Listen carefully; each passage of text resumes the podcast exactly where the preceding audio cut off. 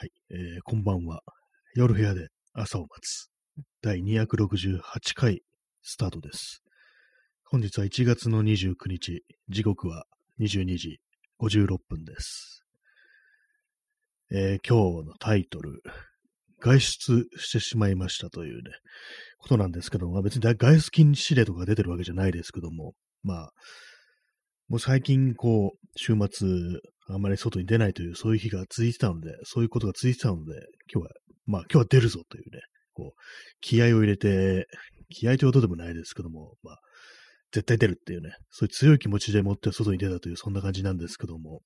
その時に、今日のサムネイルはその時に撮って写真ですね。これは六本木ですね。六本木の交差点でこう、撮ったんですけども、信号待ちの時に撮ったものです。はい、えー、そう、外出なんですけども、あの、写真展見たいのがちょっと一つあって、それで、行きましたね。まあ結構その今、こういう状態で外出るのって大丈夫なのかな的なことは、まあ頭をかすめなくもないんですけども、まあなんなんかじっともじってしていられないというね、まあそんな感じなんで、まあ出てしまったと、まあそんな感じなんですけども、あれですね、何を見に行ったかというと、どこに行ったかというと、あの、PGI ギャラリーというところでね、こう、開催されている港区ですね。港区なんですけども、えー、やばい、名前が読めないです。えー、すいません、今検索しますね。塩田、これは徳子さん、徳子さんでいいんでしょうか。牛尾田徳子さんというね、方ですね。これはあの、島尾真帆という、ね、漫画家兼イラストレーターの人のお母さんらしいです。よく知らないですけども、有名な人ですよね。はい。で、その、マイハズバンドという、こう、写真展ですね。これはあの、まあ、タイトル通り、家族の生活みたいなものを撮ったというね、まあ、そういう感じなんですけども、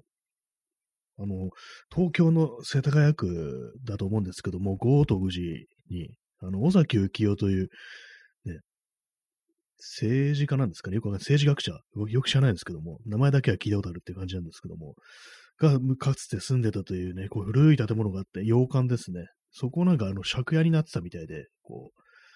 そこに今住んでた日々の、にね、こう、日常なんか撮ったみたいな写真が、まあ多分ね、こう、80年代、70年代の終わりから80年代ぐらいだと思うんですけども、そのぐらいの時期に捉えた写真の展示というね、ことなんですけども、まあなんとなくこう、ツイッターのタイムラインに流れてきた写真がなんかこう、多分ですね、あのあれだと思うんですけども、多分豪徳寺の駅前とかだと思うんですけども、白黒の写真でまあ夜、ね、こう、駅前で撮った街灯の明かりをなんかちょっと照明代わりにしてね、バシャッと撮ったみたいな写真があって、それがなんか妙にこう、なんかノスタルジックな感じで良かったなと思って、それでまあ見に行ったということでございます。あれですね、なんかこう、古い洋館をなんか借家にするってことがあるんですね。なんかあの、風呂なしトイレ共同っていうね、そういうようなところで、らしいですね、なんか。面白いですけどね。まあ住んでみたら結構大変なのかもしれないですけどね、そういう感じの古い建物っていうのは、まあなんかそういう、それにまあ行ったという感じなんですけども、やっぱりなんか他にほとんど人いませんでしたね。まあ時間帯あれなのかもしれないですけども、あの他一人、お客さん一人っていう感じで、まあ、そんなところでした。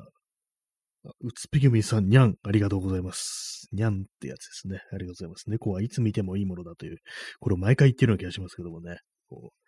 八割のっていう、ありがとうございます。まあ、そのような感じで、まあ、写真展一つ行って、で、まあ、そっからまあ、六本木な、六本木じゃないか。港区のどこなんだろう、あれは。東京タワー近くなんですよ。その PGI ギャラリーっていうのは。東京タワーの近くで。で、まあそこまで行ったからちょっと東京タワーの下とか、まああと少し足伸ばしてあの湾岸とか芝浦の方でもちょっと行ってみようかなと思ったんですけども、なんかもうだめんどくさいっていうか、あの、最近あんまこう遠出とかしてないんで、あんまこう、元気なかったんで、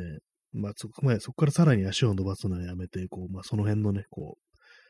ブラブラしてるというね、感じでした。そこから少し戻って六本木のあの、富士フィルム、富士フィルムスクエアというところがあるんですけども、まあ名前の通り、富士フィルムのね、こう、いろいろ展示してるところなんですけども、そこをちらっと覗いて、そこから、まああの、新宿、まあ行って、東急ハンズで、ちょっとネジでも買うかっていうね、感じでね、こう、寄ったんですけども、まあ、なんでネジ買うかっていうと、あの、今、あの、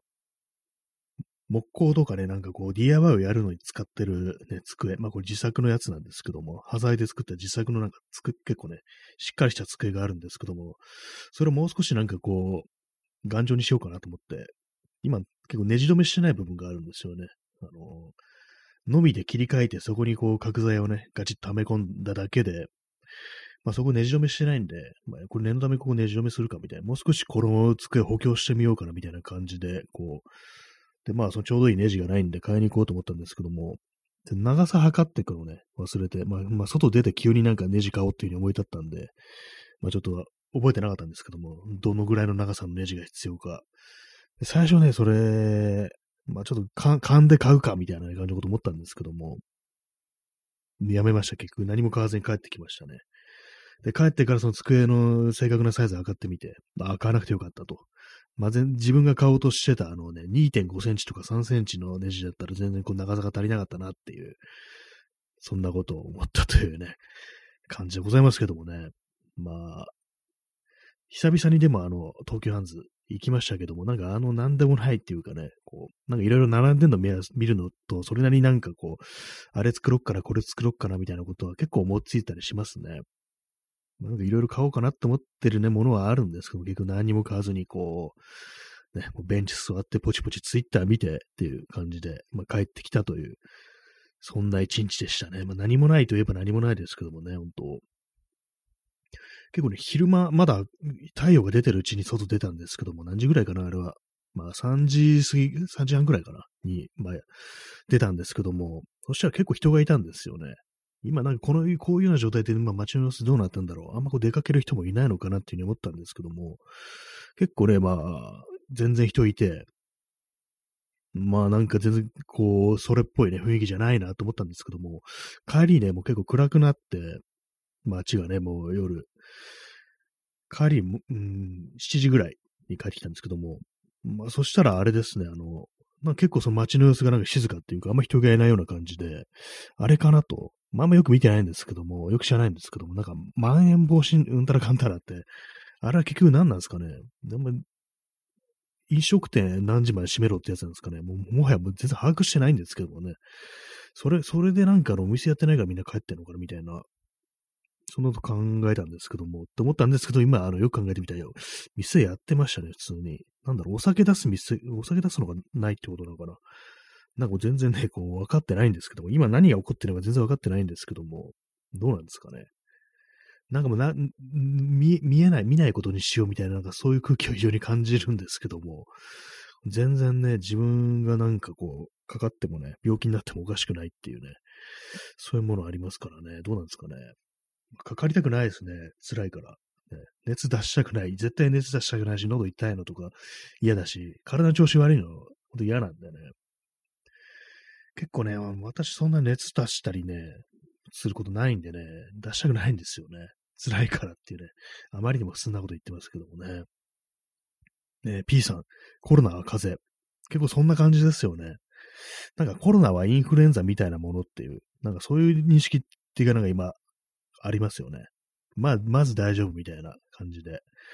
で、まあ、でもあれですよね。インフルエンザの場合ってあの薬ありますからね。飲めばね、結構すっとね、なんか熱引く薬ありますけども、COVID-19 はね、ないですからね。そんな、それ言うとね、通じないぞっていう感じありますけども、なんかね、なんか気が狂ってるなっていう感覚ありますね、今。全体的に。まあでも、本当あれですからね、あの、病気になって、ウイルスになかかって、で、まあ、やばくなるのは、その基礎疾患であったりとか、まあ、なんか、ね、太太ってたりとかね、するとね、やばいっていう。なんか100、100キロ超えてるような感じだとちょっとまずいみたいなね、重症化というか、肺炎になるみたいなことを書いてる人がいて、まあ、本当かどうかわかんないですけども、そっかってね、私 100, 100は超えてないので少し安心してしまったようなとこあるんですけども、いや、でもっていうね、感じですよね。まあ、でもなんか、なんかもう、もう死んでもいいじゃんみたいな、なんかそういう空気みたいなものってちょっと感じますよね、正直。あんなね、もう死ぬ奴は死ぬんだからみたいな、まあ、得意のなんかね、あの、達観みたいなね、悪い意味の、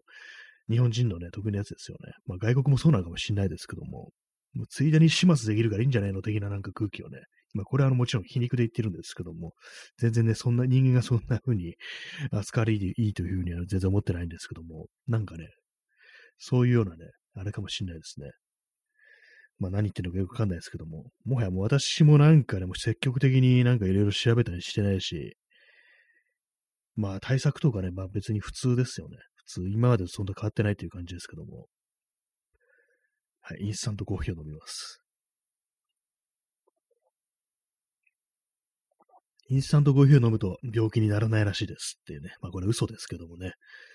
まあでも結構コーヒーってあれなんか、よく断るごとになんかあれに効く、これに効くみたいなことを言われたりしてますよね、あれ。なんか、ああいうの聞くと、まあ、毎日飲んで、毎日ね、ガブガブ飲んでても大丈夫かなと思うんですけども、でも絶対なんか、あの、眠りが浅くなるとかね、なんかそういうことはあるんでね、いいところばっかりではないかなと思うんですけども、毎日毎日やっぱ飲んでしまいますね、こう、カフェイン取ってしまいますね、本当に。こう最近あの、チャレンジしてる、毎日水を2リットル飲むってやつなんですけども、昨日ついにあの2リットル飲むことができましたね。結構寝る前に、ね、お風呂からね、こう出てシャワー浴びて、出て、でもこの勢いで、あとね、こう、1リットル近くかな。ぐらいね、もう一気に行くぞみたいなね、感じでね、もうガブ、ごくごくね、行ったんですけども、結構きつくて、それによってなんかこうね、なんていうか、膨慢感っていうか、なんかね、ちょっと辛くなって、結構なんかそのせいでなんか眠りが浅かったですね、なんか。無理してこう水2リットル飲んだら逆に辛くなったみたいな感じで、今日はだからあんまこう寝てないというかね、眠りの、睡眠の質がかなりね、低いですね。というね、感じで、もう、やっぱり何でもかんでも、何でもそうですよね。無理しちゃいけないっていうね、まあそういうのはありますよね、本当に、こう。まあ、1日1.5ぐらいがいいのかなっていうね、こと思いますけどもね。まあ、今日、今、傍らにボトルあるんですけども、今、今日は 700ml ですね、飲んだのは。多分。まあでもあの、起きてね、あの、このボトルじゃなくてコップに組んで飲んだりとかしてるのがあるんで、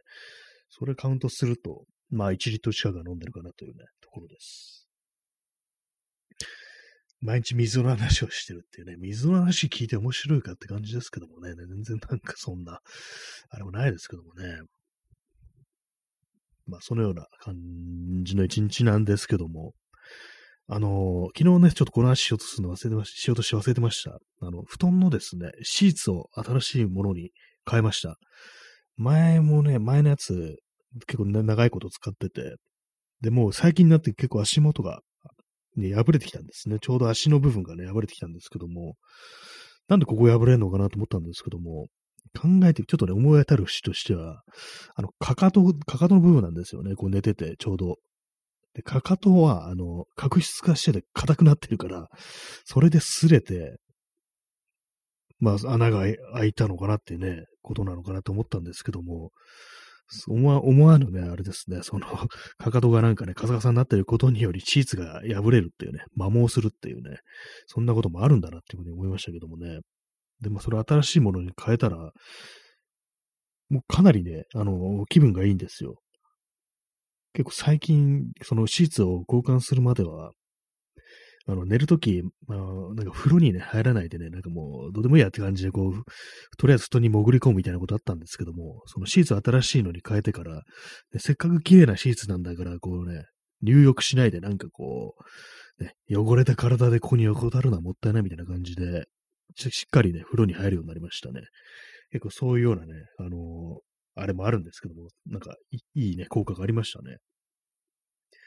ぱりこう、なんかボロボロになったものをそのまま使い続けてるっていうのはあんまりね、こう、精神衛生に良くないんじゃないかみたいなことをね、ちょっと最近思ってるんですよ。私はね、そういうのボロボロのものをね、なんか多すぎるっていう感じで、まずね、あの、寝巻きのににしてるあの、ね、こう綿のね、コットンのね、ズボンですね。もうズボンとしか言いようがないですけど、パジャマみたいなね、感じのなんか、割とテロッとした感じなんですけども、もしかしたら最初はテロッとしてなかったかもしれないですけどもね、あの、あまりにもね、こう、来すぎて、愛用しすぎて、もうほんと生地とか薄く薄くなって透けてますからね、もうスケスケやんけみたいな感じのことをね、いつも毎回突っ込んでるんですけども、その状態でもやっぱ捨てらんなくって、こうね、ウエストのゴムとかもね、伸びまくってるんですけども、それあの自分でリピアしてね、あの新しいゴムに入れ替えてっていうね、そんな感じやってるんですけども、もはや生地自体がね、もう擦り切れてて、もう向こうが見えるぞ的な感じになってるんで、でまあ、まだね、こう、それね、履いてるんですけども、やっぱね、あのね、馴染んだ感じ、もはやね、自分の皮膚と言ってもいいぐらいのね、なんか感じになってて、ともね、捨てるの惜しくって、やっぱ新しいこれに変わるね、ものがないとダメだと思って、だからもうなんか買おうかなっていうふうにね、思ってるんですけども、やっぱね、このね、本当になんかね、ここまでね、限界まで薄くなってるとね、すごいですよ、やっぱ。肌触りいいというかね、なんかもう、履いてないみたいなね、なんかそんなことすら感じてしまうんですけども、やっぱりなんかの着込んだね、服というものはいいなと思うんですけども、でもあまりにも見た目があれっていうのと、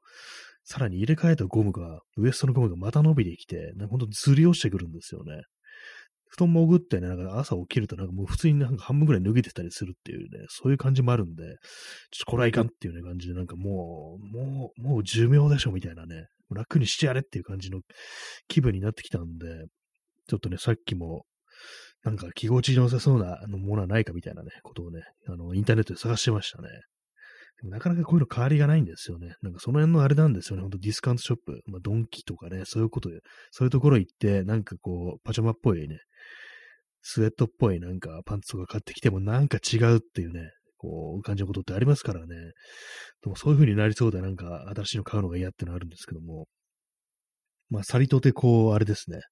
高いお金を払う気もないしっていうね、寝巻きに。そういう感じなんでね、なんかこう難しいですね、ほんと。まあ、その寝巻きのね、こうズボン以外にも、今着てるんですけども、パーカーですね。私、無印のパーカーを愛用しておりまして、これ2着持ってるんですけども、まあ、同時に2着買ったんですよ。まあ、セールで安かったんで、無印良品週間ですね。それで安かったんで買ったんですけども、まあ、結構ね、あの、ちょうどよくてサイズとかが、でも、ね、本当にこう、もう限界です。これはもう、袖のリブが、リブじゃないっていうね、全然もう伸縮しない感じも、だるっとね、こう、風伸びきってる感じで、でも袖口も破れててね、もう、取れそうなんですよ。この状態なんですけども、結構冬とかになると、あの、外出るとき、あの、上になんかアウター羽織りますよね。で、まあ、私、そんなね、前のね、ボタンとかジップとか開けないんで、見えないからいいやって感じで、今、未だにこれ着てるんですよ。この、でも限界超えてるんですけど、完全に。これもね、これも良くない。これも良くないっていうね、ことをね、急に思って、いい加減こいつ楽にしてやろうかなみたいなね、感じのことを今思ってるっていうね、まあそんな感じなんですけども。まあ、でも、単に部屋着ならっていうね、そういう、甘えですよね。部屋着ならいいっていう甘えですよね。部屋で着てるとしても、やっぱりボロをね、着てるっていうのはかなりちょっとね、テンション下がるんじゃないかみたいな、あんま元気なくなってくんじゃないかみたいなことをね、結構最近感じてて、ね、そのこの間のね、そのシーツを変えた時からそれをちょっと思ってるんですけども、やっぱ服ちゃんとしてるとなんか少しあのシャキッとすんのかなみたいなことを今ちょっと考えてて、ちょっとね、どうしようかななんていうふうに思ってるところなんですけどもね。まあパーカーもね、なんかこう、パーカーって結構その肉厚で丈夫なやつってあれなんですよね。プルオーバーのやつが多いんですよね。私今着てるやつは、ジップですね。前がちゃんと全部開くやつなんですけども、それがね、なんかこう、ちょっと難点なんですよね。プルオーバーあんま好きじゃないっていうね。なんかすぐに脱げるものでありたい。すぐ脱げる、脱げてほしいっていうね、感じで。プルオーバーだとね、あのー、まあ、頭を通過するということでね、あの、髪の毛とかぐちゃぐちゃになるっていう。まあ、今そんな気にするような感じじゃないですけども、いつもね、よくしょっちゅう帽子かぶってるしね、あんまこう髪の毛ちゃんとセットすることもあんまないんでね、あれなんですけども、なんかちょっとね、こう、脱ぎづらいっていう感覚があって、プローバーは下げてるんですよね。で、まあ、ジップでなんかちゃんとちゃんとしたね、基準やつってなると結構値段が張るやつでね、なんか、これパーカーというよりはアウターじゃないかね、みたいなね、そういう感じになっちゃうんで、なんかなかなかいいものが見つからんというね、感じですね、ほんと。ね P さん、ボロを着てても心は、まあ、錦というやつですね、本当に。まあ、そうですね、その、心が強く、強ければね、そういうことも可能かと思うんですけども、私の心はそんなにこう、ね、あんまり鉄でできてないというね、ことでね、心のがちょっとボロなんで、ちょっと服をね、認識していこうかなみたいな、そんなこともね、ちょっと思ったりするんですけども、やっぱりなんかね、こう、またあれですね、同じ服をずっと着てるってのもあんま良くないかもしれないですね、本当別になんかそれしか持ってないわけじゃないんですけども、私なんか本当になんかあの、服がね、2パターンしかないんですよね。下に履くのが、あの、コロンビアの、あのね、こう、アウトドア系のね、パンツと、あと、まあ、リーバイスのデニムしかないっていうね。上に着るのが、ほんとなんかマウンテンパーカーと、か、カバーオールか、って感じで、なんかほんと、全然こう、あれなんですよ。変化がないんですよ。まあ、それがなんかね、それもなんかちょっと良くないのかなみたいなこと思ったりしてね。この間でも試しにね、あの、昔着てて今着てない服、レザーのなんかジャケットがあったんですけども、それをなんかちょっと久々ちょっと出してみ、着てみるかみたいな感じで、それ着てね、外出してみたらちょっとあの気分が上がったみたいなことがあったりして、割になんかそういう着るものとね、その元気ってものは結構関係してくるのかなというふうに思うんですけども、まあそうなるとね、もうあれですよ、もう、もう世紀末ですから、もう完全にここからもうマックとマックスみたいな格好していくっていうね。まあ、この放送でしょっちゅうね、あの、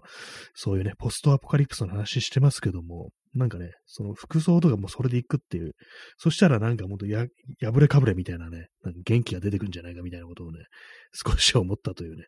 まあそんな感じでございますけどもね、まあおかしなこと言ってますけども、ね、そんな感じの、え1月29日、土曜日、皆様いかがお過ごしでしょうかいかがっつってもねって感じですよね。まあ、外見る限りそんな人もいないようだし、ね、インスタントコーヒーを飲みます。え、P さん、角やバトルスーツ。ああの、あれですね、ライディング用のバイク乗る人が、こう、全身の、ね、レザーのつなぎみたいなやつですよね。角屋っていう、そういう服を専門に作ってるみたいな、上野でしたっけ？上野のそういうね、バイク用品というかね、バイク系の服を扱ってるところですよね。あの感じで言ったらもうね、24時間365日、ね、こう、バトルだってことでね、もう、すでにこう、臨戦態勢みたいな感じで生きられるんじゃないかと思うんですけども、どうなんですかね。やってみたことはないですけどもね、その、見た目からね、なんかこう、気分をね、盛り上げるっていうね、感じのことありますけどもね。まあでもなんかこう、着たものに着てるものに凝る人、特になんかスーツとかああいうものに凝る人っていうのはなんかそういうなんかちょっと武装的な感じもあるのかもしれないですね。なんかあんまこう、ああいうの好きじゃないですけどもね。で、襟付きのジャケットなんか、ね、前にいつ着たんだろうっていうね、あれですけどもね。私もその、ジャケットみたいなね、あれ持ってますけども、基本的にそれ着ていくのはあれですからね。あの、クワマンのカレー屋に行くときしか着ないっていうね、わけのわかんないことでね、なってますけども、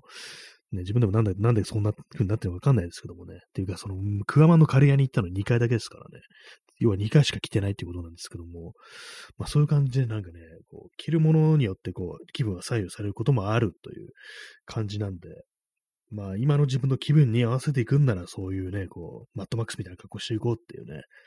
あ、そんなところですよね。なんか、意味もなくあの、ね、肘とか膝にね、こう、パッドみたいなのを入れてもいいんじゃないかっていうね、思いますね。肩とかね。謎ですけどもね。肩ってなんか意味あるんですかね？まあでも転んだ時かっていう感じですね。あの、肘とかね、膝はね、なんかあの、守るってのはわかるんですけど、肩ってなんか結構謎だなっていうふうに思ってて、なんかね、肩パッドついてるのは、片当てですね、あの、片当て、片、ああいうのついてるのなんか私のイメージであの、北斗の剣っていうね、なんか、あのイメージあるんですけども、ほんと防御のためにあるみたいなね、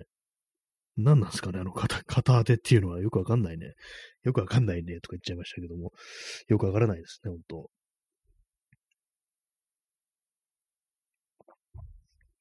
まあ、そんな感じで、あの、今日はね、こう、まあ、身につけるもの、持ち物によって結構ね、気分変わるぞ、なんていうことを思ったな、なんていうね、そんな、それだけの話なんですけどもね。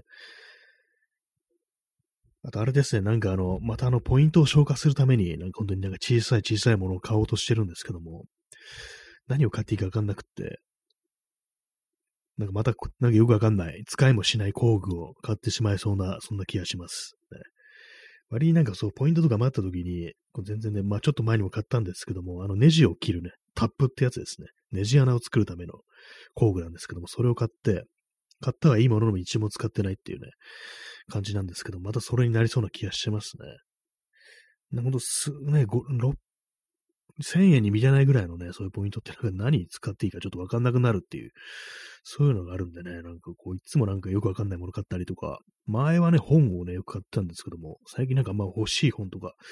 読みたい本とかあんまなくって、で、なんか工具を買ってしまうっていうね、そんな感じです。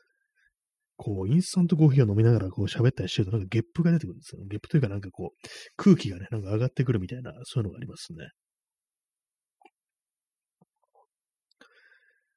はい。そんな感じで何を話してるかというとね、まあ、身につけるものによって、こう、なんかね、心のね、こう、張り具合とかテンションとか変わってくるというね、まあ、そんな感じなんですけども、あの、今ね、あの、改めて今、その放送に入ってこられた方がいたので、もう同じことをまたもう一回説明してしまいましたけども、すぐに出て行かれましたね。そんな感じで、なんかこう、数字がなんかね、こう視聴者数の数字が見えるというのも一つ考え物であるなというふうに思うんですけどもね、こう、まあね、その数字の増減に左右されず、なんかこうね、こう、だらだらだらだらやっていったらいいじゃないかみたいなことを、まあ、思ったりしておりますというね、そんな感じなんですけどもね。最近あの、なんかあの、YouTube で、あの、私昔あの、J-Wave でやってた、三浦淳と安西はじめの TR2 ウェンズデーというね、番組があって、私それ非常に TR2 Tuesday、Tuesday か、火曜日ですね。そのね、番組をね、昔非常に愛聴してたんです。聞いてたんですけども、久々になんかこう YouTube とかに、ね、上がってんのを見て、また聞いてみてね、いるんですけども、まあ面白い、面白いっていうね、ことを思ってるんですけども、結構ね、なんかやっぱりこう時代の変遷というかね、ちょっと今聞くと、この、それはどうかみたいなね、まあそのまあ倫理的なね、ことですよね。まあそういう感情のことがね、結構今聞くとね、気になったりして、まあ、0年代ね、半ばぐらいの放送なんですけども、やっぱりね、なんかこう時代は変わったななんていうことを、そのラジオ放送をね、通して、まあ、思ったりしましたね。もう本当になんか時間が経ったなっていうね、ことを感じたんですけども。まあでもなんか本当になんか、深夜ラジオのね、くだらない感じっていうのは本当、なんか癒されるところがあるなっていう感じがあるんでね。あれですね、こう本当、いろいろ私今結構ね、ポッドキャストとかをいろいろ登録して聞いてるんですけども、やっぱこね、そろそろなんか、これいいぞとかね、これ聞いてるっていうね、そういうのを紹介するようなね、内容のちょっとポッドキャスト録音しようかなみたいなことを少し思ったりしてます。なんかいろいろね、こう聞いてみると、本当になんか姿勢の人ですよね。本当ラジオの DJ とかじゃなくてもね、本当世の中面白い人がたくさんいるなっていうふうに思ってね、そういうのなんかこう、ちゃんとね、リンクとかあったりして紹介していってね、もう、増やしていこうじゃないかっていう、そういう音声コンテンツ愛好家の数を増やしていこうよっていうね、そんな感じだと思うんですよね。だからまあ、そのうちちょっとやろうかななんていうふうに思ったりしておりますけどもね、皆様音声コン音声コンテンツはどのくらい聞いてますかっていう。私はほぼ毎日聞いてますね。なんかこう、文章とか読むんじゃない、あの、手を動かすような作業とかね、も単純な作業とかの時は、そう、ポッドキャストと聞くようにしてますね。すごいはかはかどりますね。やっぱそういうのっていうのは。あれね、聞きながらやるとなんか不思議ですけども。何なんですかね。言葉が介在しない作業をしてるときっていうのは、複雑なね、こう、言葉が文章とかね、そういうものを読み込むね、必要がない作業をしてるときって結構いいなっていうふうに思ったりしますね。単純作業とその音声コンテンツの相性の、相性の良さっていうのはね、かなりいいんでね、なんか、まあそういうね、なんかめんどくさい、なんかちょっとしたね、こう、作業があるとき、憂鬱だなと思ったらそういうポッドキャストとかね、音声コンテンツを聞いてみてくださいというね、そんな話でございますというね、ところですけどもね、まあ、そんな感じで、まあ、お送りしてまいりました。第268回かな。268回ですね。今日は合ってますね。ですけれども、いかがでしたでしょうか？まあ、世の中ね、なんかおかしくなってますね、ほんと。はい。まあ、あんま今日、今日はなんか中身ない感じでしたけどもね。まあ、ご清聴ありがとうございました。というところでね、なんかこう、まあ、生き延びましょうと。生き延びましょうと、そういうことですね。繰り返しちゃいましたけどもね。2回言いましたけども。えーまあ、元気で、ね、過ごしされることを祈ってますという感じで、まあ、この辺で終わりとさせていただきます。それでは皆様、さようなら。